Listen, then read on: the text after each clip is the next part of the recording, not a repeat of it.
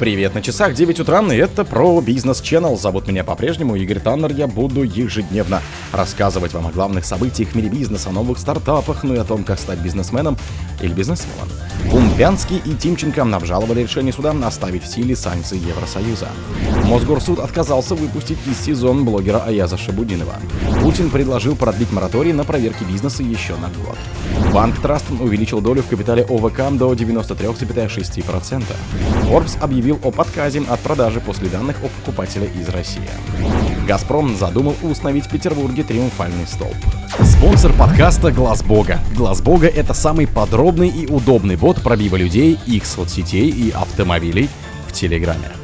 Пумпянский и Тимченко обжаловали решение суда наставить в силе санкции Евросоюза. Российские миллиардеры Геннадий Тимченко, Дмитрий Пумпянский, Михаил Гуцириев и Тигран Худовердян обжаловали в Европейском суде юстиции решение оставить в силе введенные против них санкции Евросоюза, говорится в опубликованных на сайте суда уведомлениях.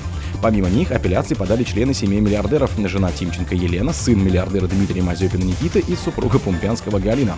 6 сентября Европейский суд общей юрисдикции в Люксембурге отклонил иски Худовердяна, Пумпянского, Гуцериева и Тимченко о отмене санкций, введенных из-за протестов в Беларуси и военной операции России на Украине. Это решение и обжаловали ИСС. Дмитрий Помпянский находится под европейскими санкциями с марта 22 После их введения он покинул совет директоров трудной металлургической компании и перестал быть ее бенефициаром, а также вышел из руководства Синары. Forbes оценивает состояние Помпянского в 1,1 миллиард долларов. Против Геннадия Тимченко санкции вели еще в 2014 году после присоединения Крыма к России. Тогда он заявил, что пусть будут санкции. Я не против, не отказался их оспорить по совету президента Владимира Путина. Мосгорсуд отказался выпустить из сезон блогера Аяза Шабудинова.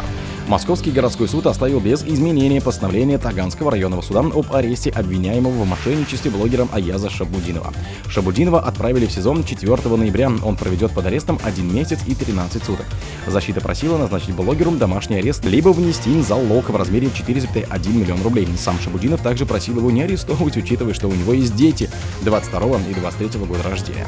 Прокуратура, в свою очередь, настаивала, что Шабудинов может скрыться, поскольку у него есть гражданство другой страны и несколько виз. Как ранее заявили в МВД, блогер имеет паспорт гражданина Сент-Луисе и недвижимость в ОАЭ. Шабудинову вменяют 8 преступлений, предусмотренных частью 4 статьи 159 УК РФ. Мошенничество, совершенное организованной группой лиц в особо крупном размере, он вину почему-то не признал.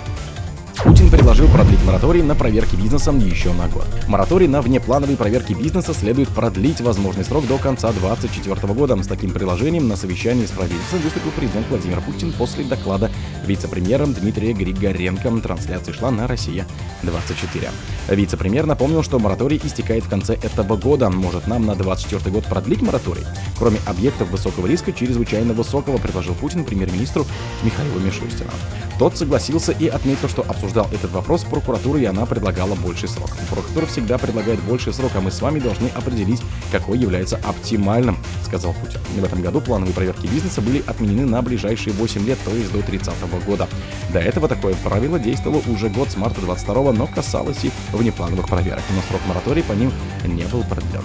Банк Траст увеличил долю в капитале ВК до 93,6%. Банк непрофильных активов Траст приобрел акции объединенной вагонной компании на сумму 25 миллиардов рублей.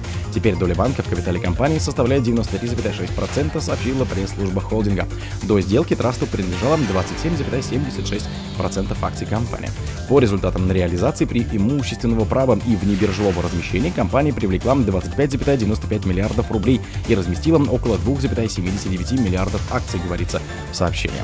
Средства, привлеченные в результате доп. NAC, пойдут на снижение кредитной нагрузки ОВК. Оставшаяся часть будет направлена на реализацию инвестпрограммы, в том числе на повышение собственной производственной автономии в условиях импортозамещения. Совокупный объем размещений составит 12,5 миллиардов акций, каждый по цене 9,3 рубля, номиналом 1 рубль.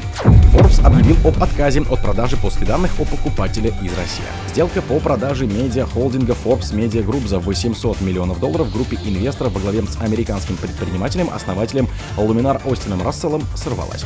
Представитель Forbes Билл Хэнк заявил в Washington Post, что нынешний владелец холдинга Integrated Well Media объявил о расторжении соглашения по продаже группе инвесторов, которая не смогла справиться с закрытием. От дальнейших комментариев Хэнк отказался. По словам Рассела, было определено, что расторжение контракта отвечает наилучшим интересам сторон. Источники Washington Post, знакомые с вопросом, рассказали, что сделкой заинтересовался Комитет Конгресса США по иностранным инвестициям в связи с возможным иностранным участием. О том, что Рассел станет владельцем контрольного пакета акций 82% медиахолдинга, он объявил в мае. В том же месяце Акциус писал, что в сделке его привлек владелец российского Forbes Магомед Мусаев. В октябре Вашингтон Пост сообщил, что Мусаев рассказал партнерам о покупке глобального Forbes, назвав это сделкой всей своей жизни. «Газпром» задумал установить в Петербурге триумфальный столб. Градостроительный совет при правительстве Санкт-Петербурга рассмотрит предложение установить триумфальный столб в честь победы России в Северной войне. Предложение выдвинуто Фондом поддержки культурных инициатив «Газпрома». Столб планируется разместить на Приморском шоссе у Лахт-центра. Также установлена копия модели триумфального столпа в честь победы в Северной войне, произведенной в 1720-х годах архитектором Бартоломео Растрелли. Император Петр I планировал установить столб на этой площадке в Санкт-Петербурге. Вол колонны состоит из восьми цилиндров с барельефными изображениями важнейших сражений Северной войны. Венчает стол фигура Петра I. О других событиях, но в это же время не пропустите. На микрофона был Игорь Таннер. Пока.